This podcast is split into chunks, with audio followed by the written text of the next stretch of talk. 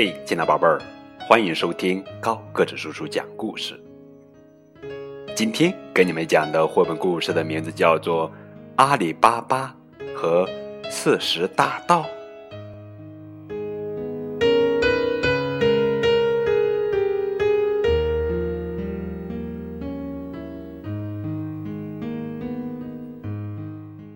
很久以前，在波斯国的一个城市里，住着兄弟俩。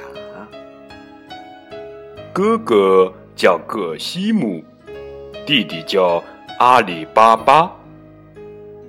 有一天，阿里巴巴上山砍柴，看见一伙强盗对一扇石头门说了声“嘛嘛嘛嘛嘛嘛嘛嘛嘛”，芝麻开门。石头门就打开了。强盗们走后，阿里巴巴用同样的方法打开石头门，从藏宝洞里拿了许多金币，然后回家了。阿里巴巴的哥哥葛西姆知道后，赶着十匹骡子进了藏宝洞。他看见洞里堆满财宝，顿时欣喜若狂，哈哈！我发财啦！葛西姆准备出洞，却忘了开门的咒语。强盗们回来后，发现困在洞里偷盗的葛西姆，并杀死了他。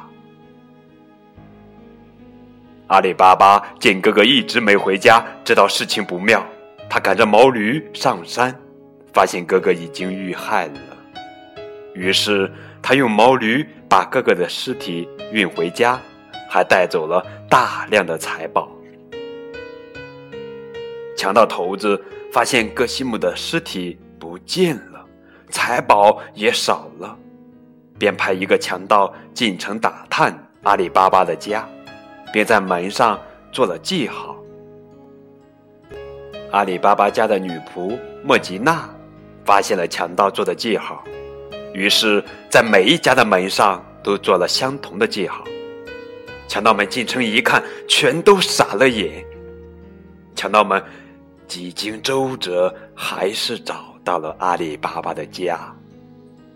于是，强盗头子把三十九个强盗藏在装油的大坛子里。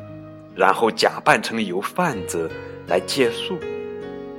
莫吉娜发现了藏在坛子的强盗，他烧了一大锅油，用滚烫的油把藏在坛子的强盗全都烫死了。强盗头子为了给同伙们报仇，假扮成商人，想方设法和阿里巴巴的侄子交上了朋友，以便接近阿里巴巴。一天，阿里巴巴邀请侄子和他的朋友来家里做客。莫吉娜认出了强盗头子，并发现了他藏在身上的短刀。